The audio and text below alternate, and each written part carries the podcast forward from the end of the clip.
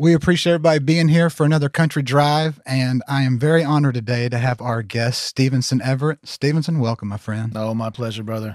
I'll go ahead and give uh, everybody at home a disclaimer. Stevenson and I go way back, so I hope this is going to be a fun conversation for us. I think we uh, can easily fill up an hour for sure. Um, one of the things, and the reason I'm so happy to have you here, is one of the things we hope this platform can be is for an independent singer songwriter such as yourself, who's been in the game for a long time and still in there just killing it with amazing music. And we're going to talk about some of that music shortly. Um, wanted to let everybody know that I think this is going to be releasing on November 10th. So you have new music releasing. Oh, tomorrow. Yeah. Yeah, for sure. Tomorrow. Yeah, yeah, yeah. Oh, man. Okay. So, first of all, I, I love podcasts. I probably listen to podcasts more than anything else these days when I'm driving around in my car. And this is my first podcast as a guest. So, Well, I'm honored. I'm super excited. Dude, I'm proud of you too. Look at this. Like a real setup. Look at us. Look at us. we got, awesome. We got caps, uniforms, and everything. And for those who are going to see the videos, we showed up dressed pretty much similar. know. I know. I know. that's I, Well, I know. we are kind of brothers from other Oh, mothers. We absolutely are. Uh, yeah. So tomorrow, which will be November 10th, I've got a new song coming out. I say it's a new song. It's kind of an old song um, back in 2012, and I get my, my years mixed up a little bit. I released a children's book and children's CD, and it was called Love Song Lullaby, and I thought I'd sell a million copies and buy an island. You know what I Mhm. mean? And instead, I have 1,500 copies in my garage right now. True story. You can have some. Uh, but there was a song on there called Little for a Little While, which I always loved. And for some reason, especially recently, my daughters are getting older and the holidays are coming around. I feel like I'm actually living that song right now. And there was something about that old version. It was a little too fast. Um, I sounded young, you know. So I redid it. We added strings. We slowed it down a little bit. I lowered the key just a little bit. I, I sound uh, like a grown man now Mhm. singing about daughters. So that's something I'm releasing tomorrow. We've got a video that we put together with footage from my kids. Uh, that'll come out Monday, the 11th or 12th. 12th? Ele- anyway, it's coming out soon. Soon. yeah, the, the Monday after the song comes out.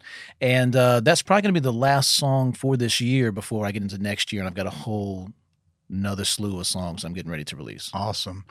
Ben, if you will, the second uh, tab right there, let's put it up because we'll, if we clip this part, we want everybody to see the website. And that's, what's the website? That's a good question. I think it's stevensoneverett.com.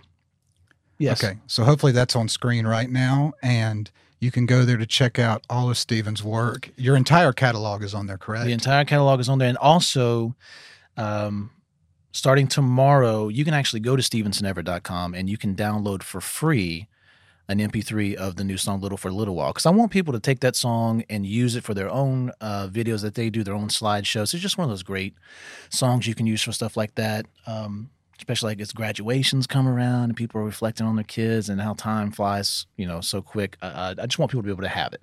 Speaking of your kids, the other day I was walking through Publix, and so here comes Oh, your boy. here comes Oh, your boy. wife Yep. and daughters, and I'm looking at the oldest one, and I go, "Wait a second, Sophia Rose. Sophia Rose, I've known about you since you were a little baby because of your song." the legend. Yeah. That is uh, for everyone listening. Go check out the Miles to Go album. Sophia Rose is an all-time classic. Oh, thank you. I think any daddy, da- any dad out there of a daughter will hear that song and probably start crying. And I know you have another one about your other daughter. I have I have a song off of Ballads and Blues called Scarlet. So I wrote Sophia Rose, and it took me like six months to write. This is back 2011. She was born then, and it took a long time to write, and then it took a, uh, even a, a longer time for me to get to a point where I could sing it in public because Mhm. it, it's very emotional. Um, but I got there, and then um, you know, you and I were friends then, and uh, Mr. Taylor Swaid helped make this album happen, and it just so happens Sophia Rose was the last track Mhm. off of Miles to Go. And it became just a really popular song. People loved hearing that song. Well, I go and have another daughter. So my other kid has to have a song also. So she got her song. Her name is Scarlett. Her song is off the uh, follow up album called Ballads and Blues. Okay. Well, I'm not sure if I've heard it yet, to be honest with you. Oh, I'm- really? But I'm going to listen to Yeah, it. go check it out. I will. Yeah. I'll make sure I do. Uh, what did you think about last night? Well, I should tell everybody we're one night after Yes, CMAs. after the CMAs. Okay. so we got to talk a little it. bit about everybody else. okay. What'd you think? I thought, man, I love watching. I love it's just uh, you know, I love the songwriting community. I love the musician community. I love seeing the faces in the crowd. I love that it's downtown Nashville. It's exciting. I thought it has it it had its highs, it had its lows, Mhm. like it always does, Mhm. like you know the Oscars do, and, and the Grammys especially do. Um, You, you know who I, who made me smile the most was I thought Tanya Tucker got up there and just killed it. Killed it. I thought, I mean, she's a fun she's person. a legend. Yeah, Yeah, that, that surprised me the most. Yeah. Um, Did you see? So I'm a big fan of Jelly Roll. yeah, okay, You know, I love his story okay. as much as his music.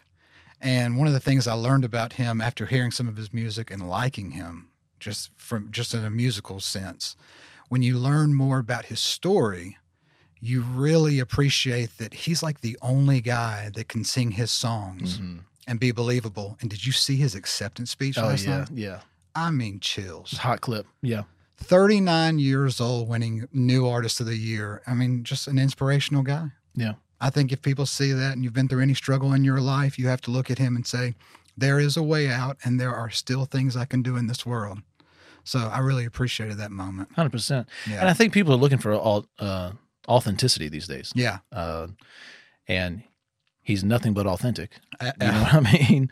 Um, you know, I, I I love his story more than I'd say I, I love the music. I don't drive around listening to Jelly Roll's music, but if it comes on the playlist, I don't turn the channel either. You know, um, but I I love everything about him. I love the dynamic and the energy that he brings in the country music. I think it's fantastic. Mhm. And um, yeah, I mean, I was happy for him. Like, uh, uh, how could you not be happy for that guy? I'll tell you something else. So you have Post Malone and Jelly Roll both there last night. There's a lot of face tats going on. Yeah. Have you noticed that people with face tattoos are happier than other people? Yeah. I don't know, man. I mean, I don't think I could get one, but I, dude, Post Malone killed it. I thought he was awesome. Yeah, I it thought he was, fun, man. I, I I I bet it was a blast in the room. Have you seen him cur- uh, cover Sturgill Yeah, yeah, and um, Brad Paisley? yeah, yeah. Yeah. He does the. I mean, um, he does I, a I'm gonna miss her. Yeah, Yeah, he does an He's amazing job. voice. I know. This is the thing about country nowadays. There's things that happened in the '90s with the Common Thread album, the Eagles Mm, tribute, That was a great project. Rhythm Country and Blues album. You have uh, Lionel Richie coming No, and doing the, too. the Tuskegee album. Yeah, where country is starting to attract audiences of, from all genres. And when you see somebody like Post, or you see someone like Jelly Roll who kind of decides he wants to start doing some country stuff, I think it's a net positive for the genre. hundred percent. But you know th- that all comes back to the songs. Yeah. The reason they could do that Common Threads is because those Eagles songs are so good, and they can transcend genres. You know, um, same thing with the Lionel Richie songs. I mean, when I'm playing those downtown honky tonk shows, you, I mean, tons of guys are covering Yeah. Lionel Richie songs. Yeah. Which seems crazy, but no, they're a lot of fun. Uh, Easy like Sunday morning, you know, Stuck on You. It's always a fun one. Um, yeah, it's just all. I mean, Nashville. At the end of the day, it's all. It's a song town. It's Yeah. all about the song. Well, and then another person is Lainey Wilson. She freaking killed it. Entertainer has- of the year. That's crazy. But she got three or five awards yesterday. Wait in the truck, badass song. Yeah. and they won. they won two. I think they won two awards for that before the award show. The video and something else. But there's a lot of people that have come out criticize criticizing her for winning entertainment of the Year because they don't know if she necessarily was better than uh, Wallen or Combs. So, but but what I love about it is it gets a. I, I love fan bases. Yeah. yeah, yeah. we had it a few years ago with Eric Church and Garth Brooks, and it just it just it revs up the engines of everybody wanting to you know kind of fall into who they're behind. for sure. It just shows me that country music is still very relevant and people are passionate about it. I think if the fans had voted, Morgan Wallen would have won Probably. by a landslide. Mhm. I really think that way. Um, I was surprised Lainey Wilson won, but I thought it was super cool. Yeah. I mean, I love her as an artist. I think she's fantastic. She's got a great personality. She's just got everything. Like it just, it's just working for her right now. So that, that's a big deal. She did a um, acceptance speech not last night. She had a good one last night with the "Hold My Beers" comment, Yeah. but um, a while back she said, "If you're going to be a dreamer, you better be a doer." Oh yeah. And I mean, Oh, when I heard her say that, I was just like, there's so many people here that have dreams. And there's just not a lot of people here that are willing to go wherever they have to go to do whatever they have to do. I think about you as an independent songwriter, your passion for music. It, it does not matter if you're multi platinum, you are going to create, you're going to put things out in the universe. oh, 100%. I mean, where does that come from inside of you? I don't know. I wasn't always a songwriter. I, I mean, I started out singing in church. Uh, both and both of my parents are great singers, and they actually met at the music department at Louisiana College. And so I grew around singing and then I grew around church music, and I I was just connected to singing. And um, but it wasn't until I was 18 years old. My younger brother had a girlfriend, and he wrote a poem, and he was like, "Hey, can we put put this into a song?" And I sat at the piano. I was like, "Oh yeah, sure, we can do a melody. It's easy," and wrote a song. And then I came here to go to Belmont, and you know, I didn't really. I, I moved here. I didn't know anybody, um, and it was a, I moved here from a small town in South Georgia, and for lack of a better word, I was a little bit lonely and kind of shy at, from the get go. So I would stay, uh, and my my now wife and I we were dating long distance, so I was heartbroken and all this other stuff too. So I had a lot of material to work with. Yeah. And so I would hide out in my dorm room and just get lost in it. Playing it was so comforting. And so, and even to this day, my default, I'm so much more comfortable with a guitar in my hand. Like right now, I'm like, oh God, what do I do with myself? If I had a guitar, it's like, oh, Yeah. this this is who I am. This Yeah. is this is this is my comfort zone. And I just I think at the end of the day, our legacy, it, it's about what we create. You know, and you can paint a broad stroke with that, whether it's, you know, family life, business life. For me, it's songs. You know, when I'm gone, what have I created? What have I left behind that contributes to adding beauty and comfort to the world? I Mhm. think that's a that's a that's a nice thought to have. That even after I'm gone, a part of me lives on. Yeah. I love the quote, what we do in life echoes in eternity from Mhm. Gladiator. Mm. And it's there's that rings no more true than than for people who are in music, songwriters, artists. The idea that I mean, imagine a thousand years from now, if they're able to hear our music from Yeah. back then, it'll be what tells them how our society was. For sure. Yeah. I hope. Yeah. I hope so too. A thousand years, we'll see, man. Are we gonna talk about your shirt?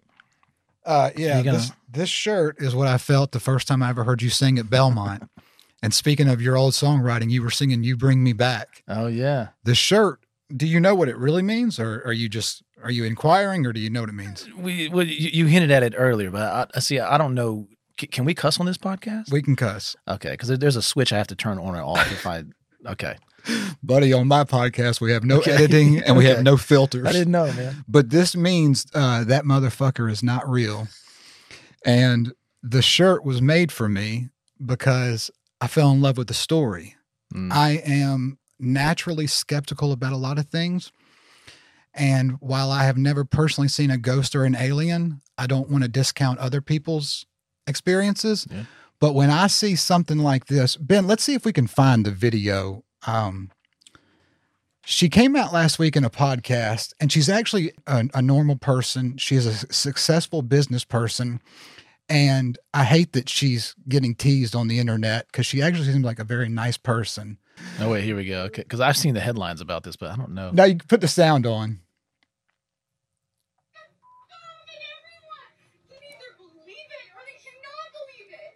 I don't give two f- but I am telling you right now, that mother that mother back there is not real. and you can sit on this plane and you can die with them or not. I'm not going to.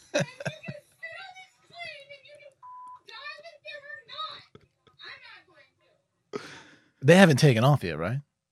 No, Yeah. Okay. apparently, this, Ca- this is pre-takeoff. so this is in Dallas, I think, and they were heading to um, Orlando. Apparently, Carrot Top was on the plane. The comedian. No way. Yeah, he talked Oh about being God. on there. But what's so funny about it is, I'm already an anxious person on a plane. So if someone stands up and yells that, I'm gone. I am not like sitting around asking. I might be like, hey, will you take me back and show me? But what she came out and said was that it was a person sitting next to her and they had some kind of altercation and it was, he had terrible energy. And even that would make me want to get off the plane. I do not want to die next to a negative energy person who, like, I'm terrified of. Like, have you ever gotten on a plane and looked around and been like, is this a group I'm going to have to go down with? I, I man, when when I go on a plane, like sometimes I've usually got a hoodie and a ball cap, and I'm I'm just one of those guys. Like I, I put headphones in. I don't want to chit chat. I want to sit by the window. I'm, I'm a window guy. Try to get a cocktail, and then yeah, that that's that's me though. Have you ever got drunk on a plane? Oh yeah, I got drunk on the way to Vegas one time, and I remember, like, at one moment, like, sobering up, going, God, what if this plane goes down? if you're gonna go down, you might as well go down a little boozed. That's what I think. Yeah, I love.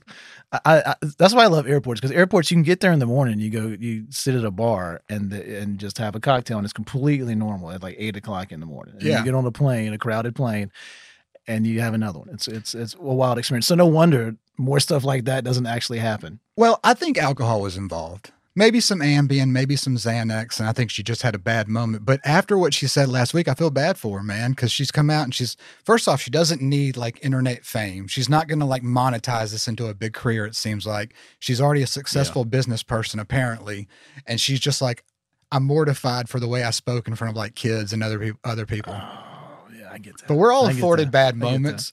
But now in the internet age, it's strange that the whole world Oh knows you. man, everybody's got a camera in their pocket. And you'd like to think if you're in that moment, you would look around and see that people are filming you, you'd be like, just stop talking. but she didn't. She was caught up in something. I, I respect the commitment. But yeah, anyway, that's what the shirt means, and I am a fan. But now that we know that she is real and she said she didn't see anything, this might be a dated shirt pretty soon, but I had to wear it for. I appreciate it. Yeah, but for you, but it really was. One of the things I love about the first time you hear an artist, especially before the world's kind of heard them, I guess people at Belmont knew who you were. You just, you know, you're hearing something special. Um, I got to meet Taylor Hicks when I was in middle school, Oh, and he was still in high school. And I can remember the first time I heard him sing, and I was like, "Holy cow, this Did, he, guy's did he have gray hair back then?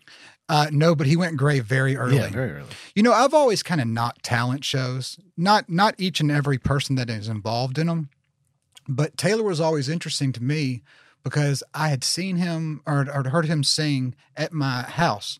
My, he was friends with my sister, and she brought him over one night. and was like, "You got to hear this kid sing." Of course, I say kid. He was four years older than me. So nice to me. Hung out with me. Played like we. I would. I was jamming on guitar, and he was singing Elton John.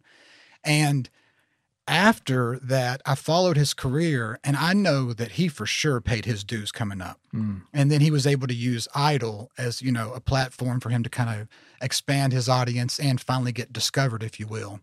So I, it's he's one of the reasons I can't totally knock people going on talent shows. It's kind of it was kind of interesting to see him rise.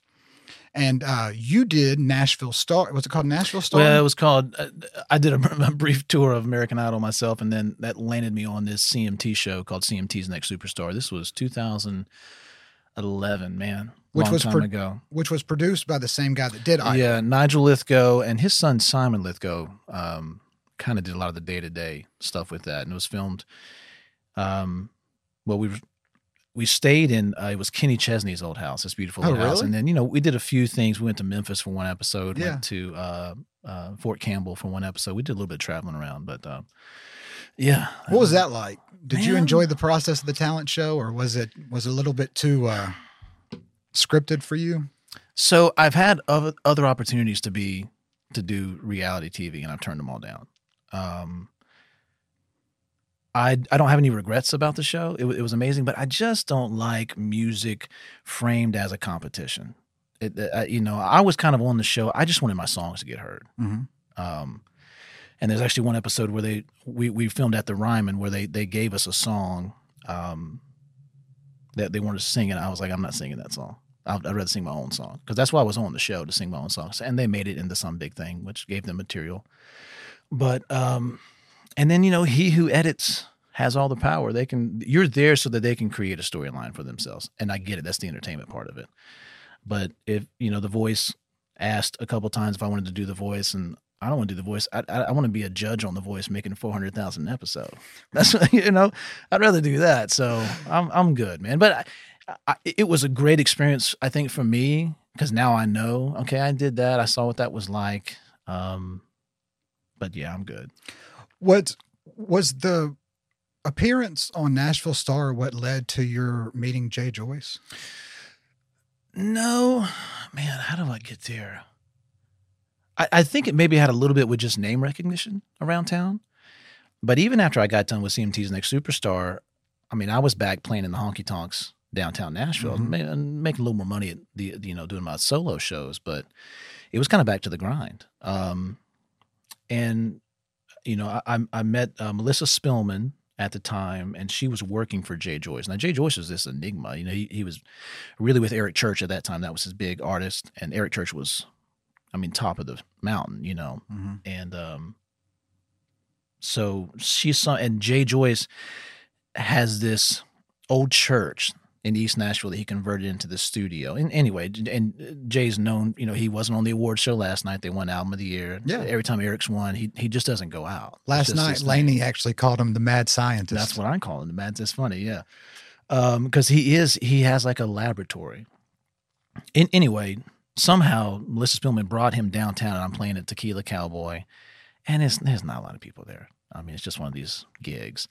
But he's there and he listens and we go to merchants afterwards and talk shop a little bit and talk about music. And then I think the next part of that process was I went to write with him at his studio with him and Jeremy Spillman. And we wrote a song called Shiny Things, which you can find on Spotify. I've heard it. Yeah, which was kind of funny. It, very different than what I was doing. I'm I was you know I'm a James Taylor. You give me an acoustic guitar, that's all I need most of Mhm. the time. But this was Jay Joyce uh, working all his magic, and it was a lot of fun. A lot of fun. Um, and then after that, we signed a deal, and uh, You were the flagship artist on his new label, right? yeah, yeah, Yeah. yeah, yeah, Neon Cross. Um, and then he, let's see, they signed Lanco, which ended up having a couple big radio hits. Devin Dawson had a couple big radio hits. I, I was kind of, I might have been the flagship, but I was probably the least successful artist on, on that label. But it was amazing. I mean, what you know, we made this project called uh, Born with It. It's an EP, and you can again, it's on Spotify and Apple Music, and we released Born with It as the lead single. And it got a little traction. Bobby Bone started playing it on his morning show, and I don't know what happened. It just didn't connect. And uh, I've had some time to look back and wonder what's going on, you know, what happened there. Cause it was a big moment in my life. I'd been around town for 15 years at that point, maybe a little bit longer. And so I thought this was finally my big break. I had previously been going as Stephen Clausen and we kind of rebranded to Stevenson Everett at that point. I mean, we, we were all in on this thing. Mhm. And um, I think it just didn't it just didn't connect. You know, we from my standpoint, we were just focused on making something, for lack of a better word, cool. Mhm. We were chasing cool, and that's not It's not who I, that's not Sophia Rose, right? That's not these songs that everybody loves, "Bury Me in Louisiana" and "Empty Seats" and all these tracks that people really connect to. And it sounded cool and it looked cool, um, but that was it. Yeah. You know, it was just kind of plastic. When you listen to those Eric Church songs, I mean, he's got some really songs where he's vulnerable, where he's honest. Um, and I think we were missing those elements Mhm. on this project. And looking back, we may we may have just, you know, I, I wrote all the songs that were involved, but we may I may have pushed for some other songs to be recorded. I had the weirdest moment with Jay Joyce where I thought, oh my gosh, I have the best ears. I was driving down the road and I, to this, honestly, it's been so long ago, I can't remember what song it was, but I was hearing the crack of the snare. Oh, dude, yeah, And I go, I bet this is a Jay Joyce song. And I looked it up and it was. Yeah. There's something about his drums. Are, yeah, there is. have you ever noticed that? Yeah, I've had this exact conversation with with uh, with other uh, musicians and artists, Are you serious? especially about the snare. Yeah, because they're always like, "Man, how does he get that snare sound?" That I, that makes Yeah. me feel even Yeah. better. I was just like, how did I know that by the dang snare drum? He just has his own flavor, and I mean, he can. And you know, he, he's he's. I think he cut his teeth on a lot of the, these rock bands. So Mhm. that was his first. He was in one. probably so. Yeah, I found an old video of him, and I think he was in like a three or four piece punk really. band Well, he's an amazing musician. I could be wrong, but No, I, I, I wouldn't doubt him. He's an amazing musician. He's played guitar on um, you know a lot of that Miranda Lambert stuff. I mean, all all over town, just as a session player. But I mean, he can go super produce. You know, some of that Eric Church stuff. Um, you know, the Outsiders especially has some really heavy rock stuff. But he can go real stripped down and intimate too. Like he he, I think there's an Eric Church song. I forget. It's towards the end of. He he was working on it while we were together, and it's really stripped down. I think it's Eric Church playing. You know. um and, and a Gibson Electric, and he was just messing around. But they were sound checking, and he told Jason Hall, who's the engineer, he said, "Just hit record," and he just captured the performance. And he- so he knows how to what to look for. He knows how to find the magic. He knows how to create the magic also, and it's just it works. I love the Brothers Osborne stuff he did, the Little Yeah. Big Town stuff he did. Oh. It's all great. he took Little Big Town to it. I think Yeah. Pontoon was was his. Oh, He- I think so. Yeah, He took them to a new level with that. Oh yeah, Uh, another thing that I had heard about him one time when we talk about like keeping things authentic and appreciating that things aren't like perfectly crafted in the studio.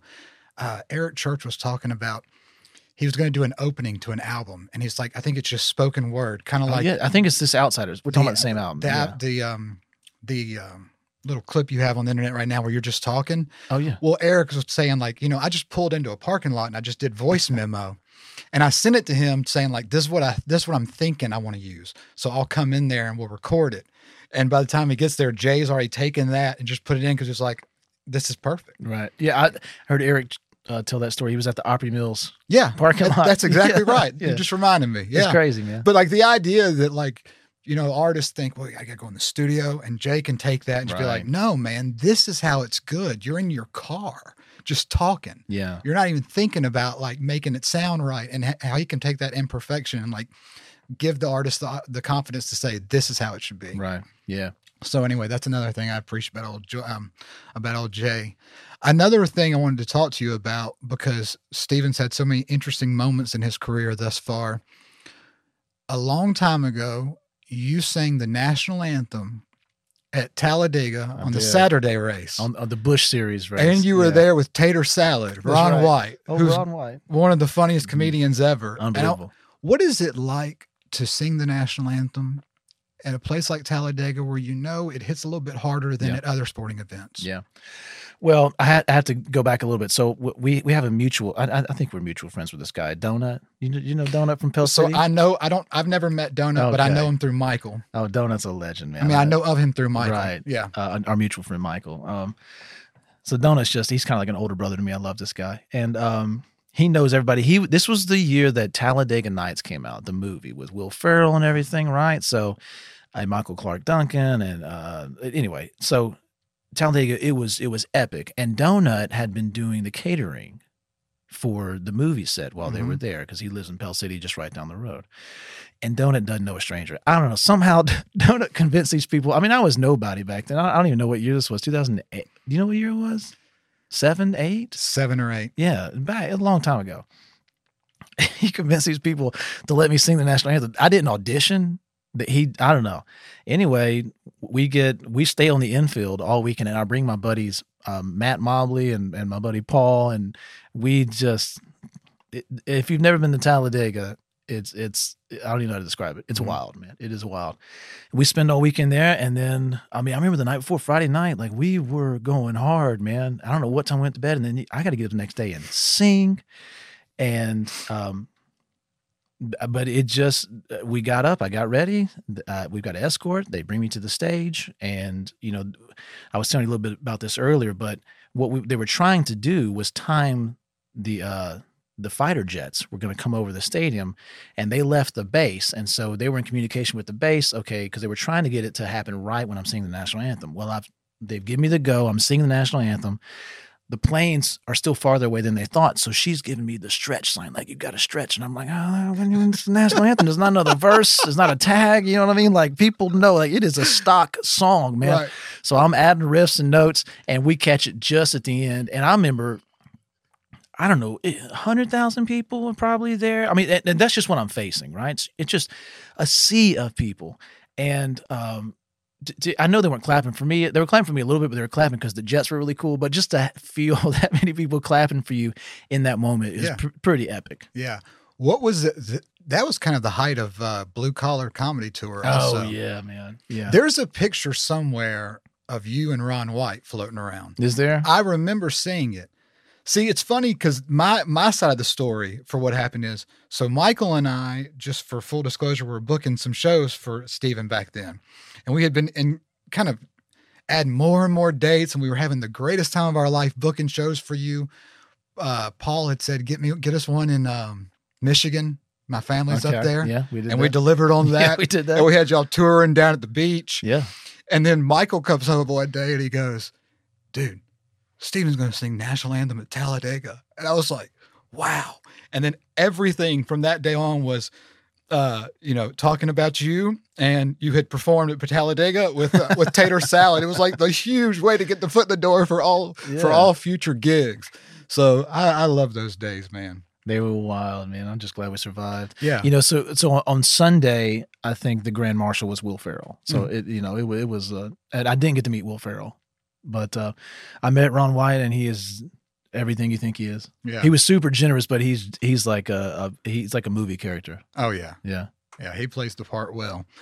Let me ask you something, man, because I, I love what you're doing here, and I, I just got done listening to the uh, the Keith Stegall, I guess, Mhm. which was the the last one you did, right? It was Mhm. fantastic, and I loved hearing about um, how it was New Year's Eve, and he goes to uh, he sees Alan Jackson playing at that trucker stop, which I, I used to be where the Nissan Stadium Yep. is right now, and that there were just five people, and I I love all those guys because that kind of late '80s into the mid '90s is my is what I grew up on in Mhm. country music and I just love the stories. And it was just a different town. Like I, I just would love to have been able to go back and see what the town was like before the cell phones. Um, I feel like the songs were a little bit better back then too, because you you could there were so many ballads, and I, I I'm a ballad guy. Like give me a sad song any day of the week, and that that's that's I love sad songs. Nothing makes me happier than a sad song.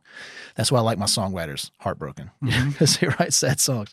Um, but I, I- just love hearing that. So what, what I was going to ask you though is you're kind of covering a lot of bases coming up. Do you have a dream guest? Like who who would you just love to have? And you can name a couple of them. I'm just curious. Travis Tritt. Oh man, okay, I'm a huge Travis Tritt fan. yeah, I'd love to ask him about a lot of questions that I've never heard anyone ask him before. Um, I'm a class of 89 guy. I Mm. think the class of 86 and the class of 89 are two of the most important groupings of artists in country music history. Uh, I actually reached out to Steve Earle. Steve Earle is part of the class of 86. I reached out to his people the other day and they said he's not doing interviews right now, but follow back up with us. okay. And I've gotten that email from a couple of people. Okay. But I think anyone from class of 86, class of 89, uh, Who else is 86? Is Randy Travis So- considered 86 or 89? so 86 is Randy Travis, Dwight Yoakam, Mm, Steve Earle, and you could even put Lyle Lovett in that bu- um, in that bunch. right. And there's some great debates on the internet if you ever want to look it up, people at home, uh, which one was bigger. And then class of 89, you have Travis Tritt, Garth Brooks, Alan Jackson, Clint Black, Mary Chapin Carpenter all also um, debuted that year. It was the breakout year for Vince Gill, even though he had won Mhm. Vocalist of the Year already a few years before. That was his first album with Tony Brown. He breaks out.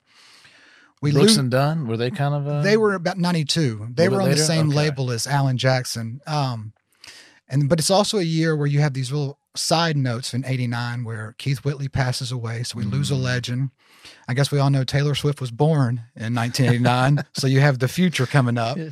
uh so any anybody from that era would be amazing i think Do You have a favorite songwriter? Like a songwriter you'd like to have on? god there's so many there's a couple coming up soon Yeah.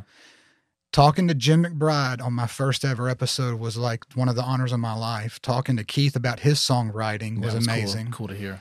Uh, we have one coming up next week, and I, I don't like to disclose who it is. I, I don't believe it's ever going to happen until they're actually in the room. So I'll, I'll keep it I'll keep it a secret for now. But he's going to be amazing because uh, he's a Hall of Fame songwriter. Um,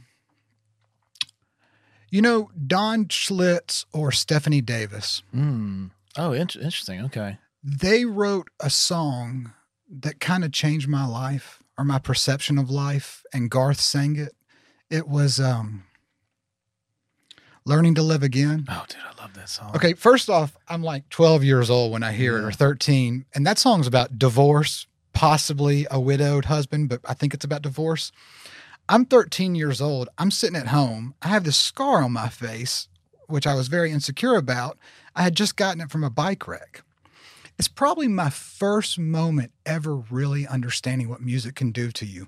But I had asphalt burns on my hand. You can kind of see them right here from that bike wreck. And the guy, and Garth comes on with his voice and goes, I burned my hand. I, cut, my, face. Heaven knows how long it's been since I felt so out of place.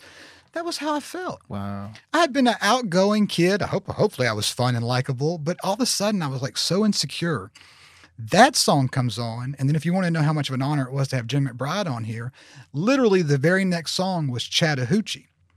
Now, I'm the only person who can turn Chattahoochee into some deep meaning song, but I have all these great friends. Why am I sitting around fe- feeling sorry for myself? Go out, have fun with your buddies, enjoy life. Those two songs right next to each other like changed my life. All of a sudden, I wanted to be a songwriter. I wanted to be more into music because it realized. So I guess that's why, if I had to choose two, back to your original question, Stephanie and Don would be pretty Mhm. amazing.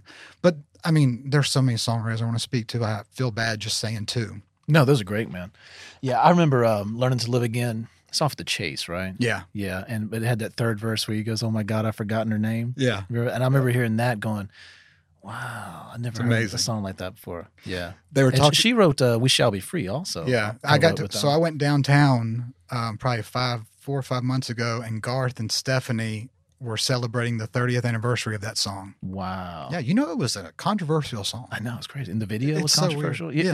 You've heard all the Super Bowl stuff. Yeah. Uh, yeah, Yeah. crazy. Yeah. He let, he was about to leave. I know. he was going to leave Yeah. the Super Bowl. It's got balls, man.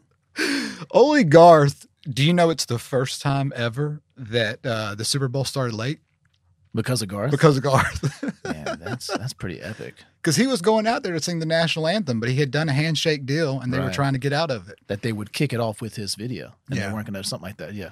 Yeah. But what we were talking about earlier with those guys in 89, what they did, you know, one of the things I was going to mention to you, I was going to ask you about it if, if based on your his, knowledge of history with country music, you know, you had the honky tonk era, you had the Nashville sound era, you had the outlaw era. hmm Then we had this fashion statement era of urban cowboy, hmm a little bit of a neo traditional movement where kind of Reba, Ricky Skaggs, George Strait get um, lumped into kind of like the neo traditional movement. In like the '80s, the '80s In was a weird time yeah. for country music. Yeah. But then 86 and 89, the reason I referenced them earlier is it's the first time you see young talent.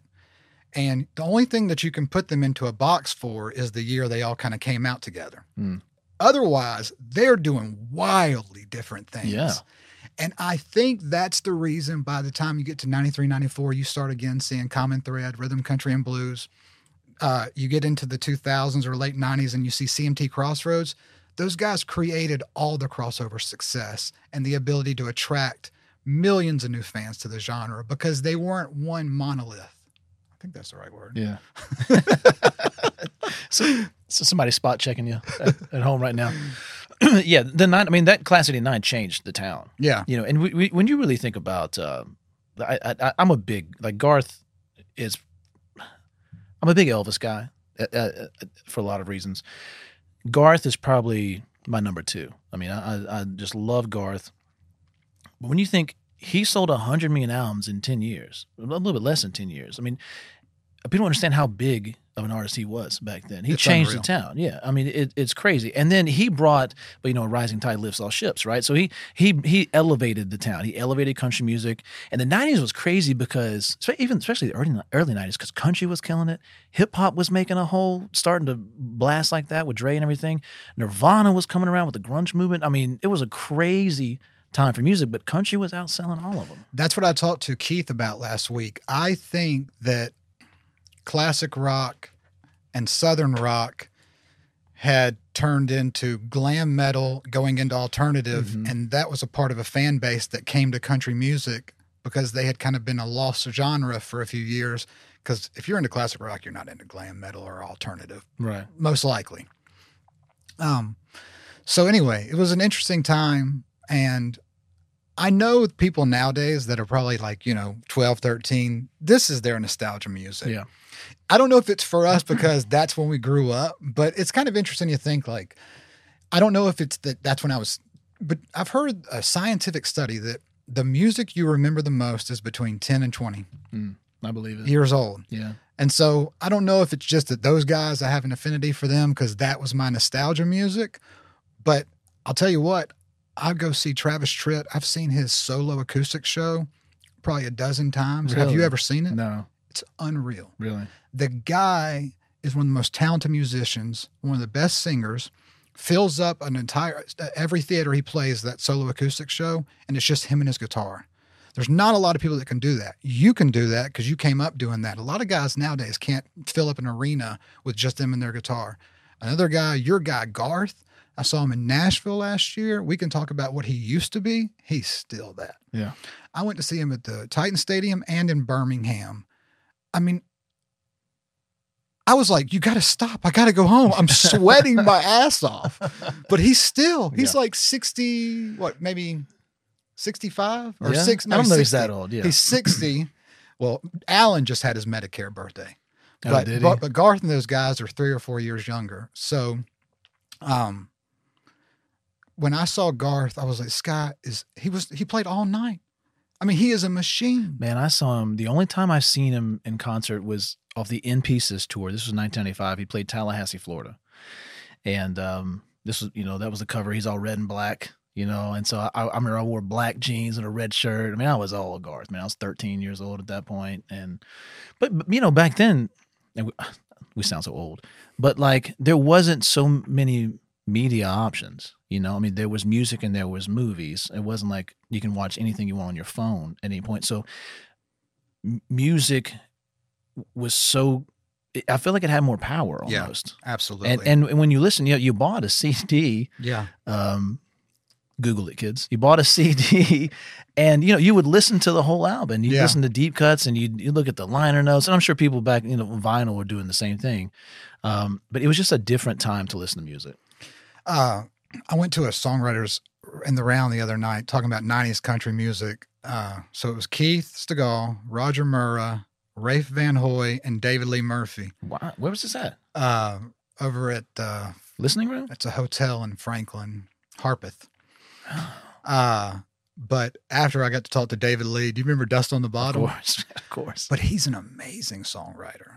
Roger Murrah is one Didn't of the he? best. He he wrote something in the past couple years that was a hit, right? He's written. I, I honestly was not even aware of every hit he had. You know, Okay. he has Big Green Tractor. Oh, okay. I he's written a couple course. of the songs with Blackberry Smoke. I mean, if you actually go to look at his list, he's unreal. Super nice guy. Hmm. Rafe Van Hoy. I, I mean, mean, that is. Uh, so he Golden Ring. I mean, he's an old school guy. Oh, George Jones Golden yeah, ring back in yeah. the day. Oh, He played, and he has a lot of other hits that are just totally escaping me. I wish I could pull them up. Um, he just went in the Hall of Fame also. So Rafe Okay. and David Lee both just got inducted. Um, do you know Keith Stegall's not in the Hall of Fame? oh, well, that's a matter of time. Really? I mean- but I'm shocked. I mean, but let's let's get on it. That'll happen. Yeah, I mean, happen soon. I the only thing I can think to myself is he needs to be in the Country Music Hall of Fame. Like if you think about uh, Keith, can you imagine hearing country music without Keith's touch on it? Did you watch last night with Alan and Zach? Of course. he's been with those guys. He, he he launched those guys, and he did the first three albums with Keith. Um, Randy Travis's first album. I, I can't imagine hearing country music without Keith's touch on it. I mean, he- he and Alan Jackson's artist producer relationship is probably one of the, the greatest ever. I mean, just because not only the quality, but just the volume and Yeah. all those great songs. Um, I mean, that's, you know, you can think of Kenny Chesney, Buddy Cannon do the same thing, but a lot of artists, and I've done this myself, you know, you, you bounce around producers sometimes. Um, but you look at uh, even uh, Trisha Yearwood, Garth Fundis, and she bounced around a little bit, an album or two here there with Tony Brown, but most of that stuff, I mean, she was with Garth Fundis, um, Dann Huff, Keith Urban, but now he's he's experimenting now Yeah, too. Tony Brown and um, George Strait. Oh, I think they started with a pure country album, and they've been together ever since. That's a pretty special country. relationship. dude, I love I That's love everything. I, I love the movie. It's such Yeah. a guilty pleasure. Yeah, Uh, Eight Seconds is a great movie. Uh, you know, I've never seen Eight Seconds. Oh my I god, know, you gotta I'm watch it. I know, I know, I know. But but see, it's funny. But like, I, I know the soundtrack. Uh, so I, I grew up with the soundtrack. I don't know why. I just never watched the movie. Yeah, Uh, I think I had Pure Country on VHS somewhere, and like I wanted to go as Dusty for Halloween and wear the ponytail and the jacket and everything. I still may do that one day. But I love that whole era of Well, country on, If music. you're gonna be Dusty, you're gonna be the guy impersonating Dusty. You're gonna be Dusty. I'll be Dusty. Dusty. I'll be real Dusty. Opening scene Dusty. Um, but you know, I, I I love the look of the buses back then. I love the look of like what everybody's wearing. It's just it was just like a different time. If if you go as Dusty, since I have darker hair, I'll go as the guy impersonating him. You know, you remember Okay. goes, Yeah, yeah. "Let's do it." Yeah. that guy's actually become a big actor. Really? I don't Yeah. know. I, I couldn't tell you who it is. Uh, he was the in Zero Dark Thirty and Oh. um, Friday Night Lights. He's the coach on Friday Night Wait, Lights. that's uh Matthew. that is him. Yeah, go back and look. That's Actually- crazy. Actually, Okay. Ben, you can pull it up and see if if I have the right guy. Man, if I didn't put that together, that's crazy. Well, let me ask you why he's pulling that up. Who's on your bucket list? Uh, so for me, you're asking me who I'm talking to, and there's a long list of people. But who's on your bucket list for writing or collaborating with? Man, I love. I'll throw some names out there. People might not know who they are. I love. It's Eric Taylor. I'm sorry. Oh, Oh, see, I'm thinking the, the guy in the middle is who I was. Not Matthew Fox. Matthew Fox is law is from Lost. Who's that guy? But that's not. Is that him? He's that coach. Now look up Eric Taylor. I Uh, kind of see it now. now look up Eric Taylor Pure Country and see if I'm right. Oh my god, I, I see it. We have to pause for a moment to see but if I I'm right. I never put that together. That's amazing.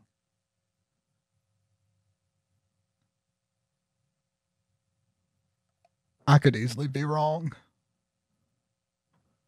That's king. Keep looking, Ben. I'll. Well, uh, well, I'm happy to be wrong. Well, let me ask you again. Who's on your so, bucket list? man, I, I would probably go. I love Mike Reid. Mike Reid um, has written a, a bunch of those Ronnie Milsap songs, but he uh, probably biggest claim to fame is "I Can't Make You Love Me." oh, Uh, he wrote that with Allen Shamblin, who I'd love to write with Allen Shamblin. Also, I love Laura McKenna.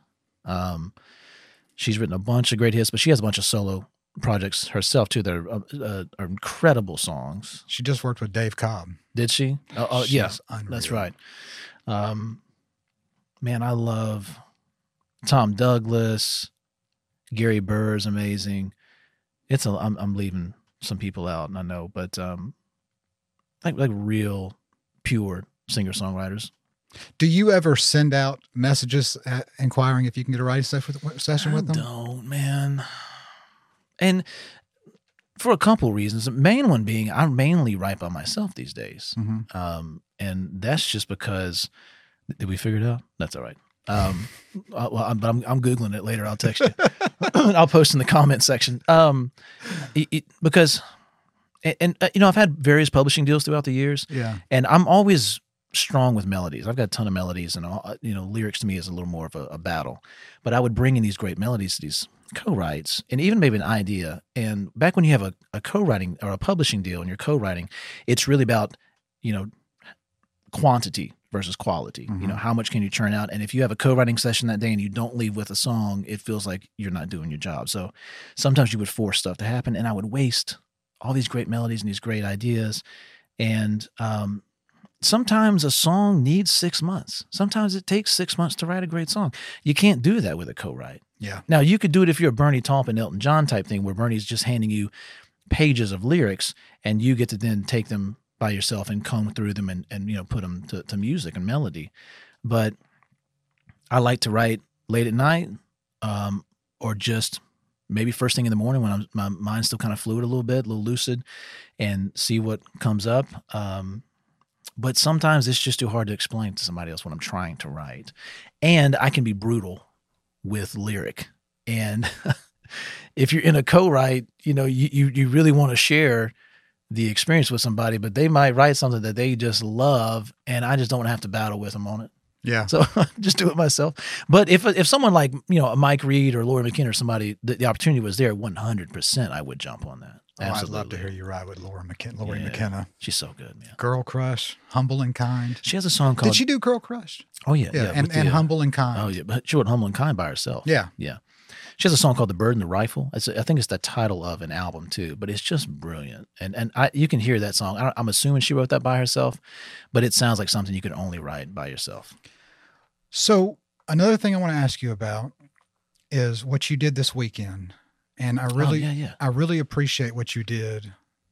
And tell people about. Just go ahead and tell people what you did this weekend with songwriting with soldiers. So a buddy of mine is named Jay Clementi, who's uh, we co-wrote a song called "Blue Lights" that was off of uh, the Ballads and Blues album. He's been working with this organization for a while, and Jay's just a sweet human being and with a great heart. And he reached out and asked if I'd be interested in participating in songwriting with soldiers. This is an organization where they bring in veterans. Most of them, I'll try to be delicate, but uh, there's, there's a lot of PTSD involved with these veterans. They've seen things, they've had to do some things that they're just carrying around with them, you know. And um, we spent the weekend with them. There was four writers, and there were eight participants, and we each wrote with two veterans, and um, you know we listened to their stories. I, I wrote with a Vietnam veteran, which was just amazing. How often you get to hear those kind of stories. And then I wrote with the Desert Storm uh, Special Ops kind of um, uh, veteran, and we talk and we try to take their stories, their pain, their hopes, whatever it is, and put that in the song. And you know, we do that twice in one day, and then we perform them for for everybody that night, and then the next day. Um, it's somewhere somewhere along the, the along the weekend, we, you know, we also record the songs for them, so they they so everybody walks on with the Oh, songs. that's awesome. And then the next day, we also did this on the first night, but we write a group song. So the four songwriters and the eight participants, we write a song together. And the, the first one was very kind of lighthearted. It's more of like an ice breaking thing. This is the first night uh, while everybody's trying to get to know each other. And there's, you know, you can imagine there's there's some walls, yeah. There's some boundaries that you know th- they all want to be there. A lot of these participants they've been on uh, years on the waiting list. Um, so they all want to be there but they don't quite know what comes next. And especially you know how do you write a song? And we kind of demystify it a little bit and we have fun with it that first night so that the second day we can really get into it. Amen. um, and it was beautiful, man. It was a soul. It was one of those soul changing experiences. I'm hoping it's not my last time doing it. I, I told him anytime you want me to come participate, I'd love to do it. It, it was beautiful. Well, I'm proud of you for doing it. it's an important part of our society right now. I'm working on a TV project that, while looking for people that might be involved in the show, I was directed to go look at these organizations. And I was able to make contact with a lot of them, speak to the guys running it. Some of them are already vets, some people are just running it and helping out vets. It's really fascinating to learn some of the science of what these songwriting retreats and these songwriting mm-hmm. exercises are doing for vets that are dealing with PTSD, they're dealing with the traumas of war, and it's they're doing now scientific studies where they're showing significant fe- effects on their ability to communicate it through music and how it's im- improving their life. This is something that mm. you don't need pharmaceuticals for.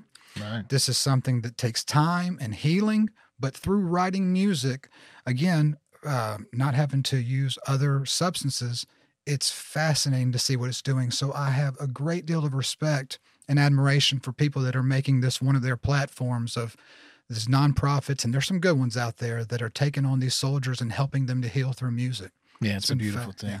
Yeah. I can't sing their praises enough. Songwriting with Soldiers. Check it out. They have a website. You can find out more information. Um, they were. It was my first experience with them, and just this everybody from the staff to the logistics people. I mean, kind-hearted. They there were a couple of intense moments, and they they know how to handle those moments really well. I mean, just just really wonderful songwriting with Soldiers. Okay. Well, definitely, Shout everyone, everyone check that out. And if you have funds available, it's definitely a worthy cause from what I've learned about what they're doing for these vets. You know, the other thing, Taylor, I- I will say. I can't see the clock. Oh, is this the guy? Oh yeah, I'll I'll pull up the clock, but I did just find out uh, Kyle Chandler. It was his second role in Pure Country ever, so it was the same guy. It is the Friday same Night guy. Lights. You were right, Yep. man. Yep. Take that. dude. You know what? Prop, props to that guy.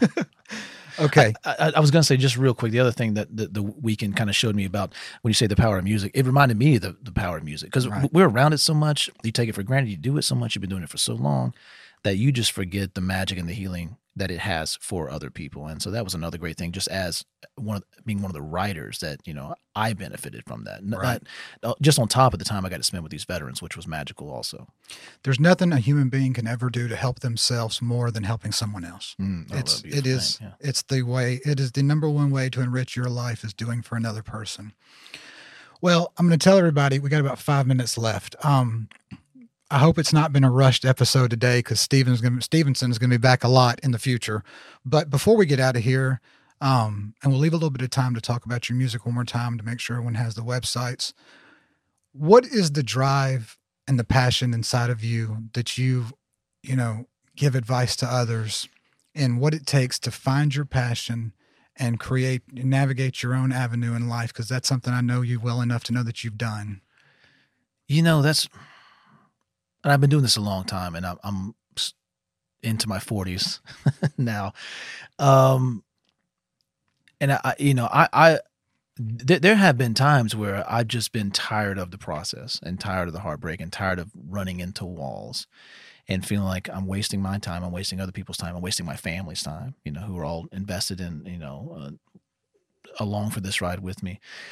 And I think what I try to focus on these days is I've and I already said this word earlier is being just being authentic.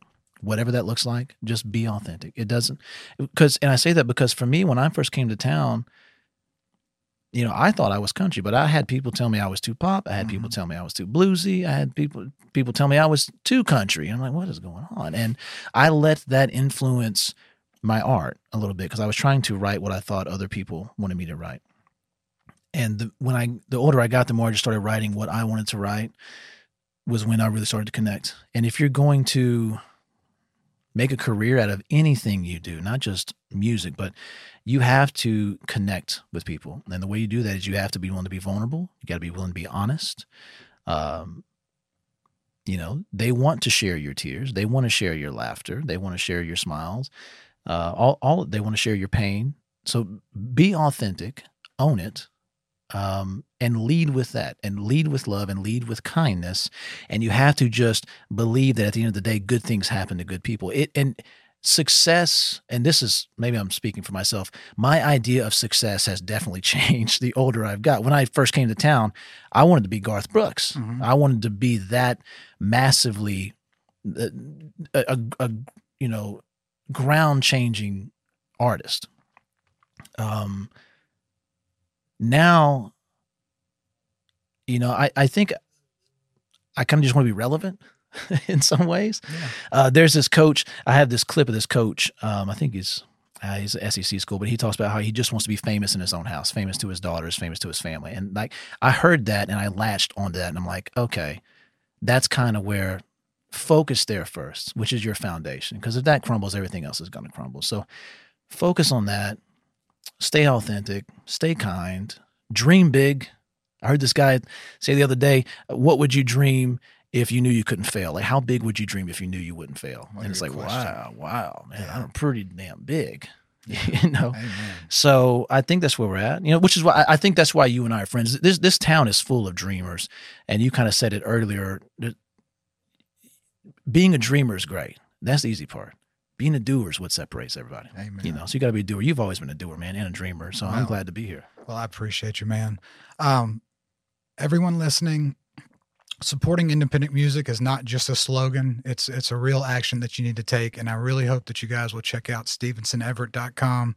Find them on Spotify and Apple, Instagram, Facebook. everywhere. Yeah, I'm on TikTok. I don't, you know, Okay. I don't know. What, I don't know what I'm doing on there. I but I'm don't, on I don't there. want the Chinese looking at me. Okay, That's the only thing I don't have. they got me already. Uh, is there anything else you want to tell them to where to find you, or have we pretty much covered it? That's pretty much it. Just look up Stevenson Everett. I'm on YouTube. Um, you know, I I I do it all myself. So I you send me a message. I respond to you. Um, love for you to listen to the music, share the music, keep watching this podcast like I am. I appreciate Keep you, man. going, brother. Well, again, Stevenson will be back very soon, and we've tried to wrap it up in an hour, but we got a long way to go. So hopefully, you guys will come and check us out next time we're together. And I appreciate you, brother. You mean the world to me, and I'm so honored you came. Pleasure, brother. All right, Look forward to next time. all right. Bye, y'all.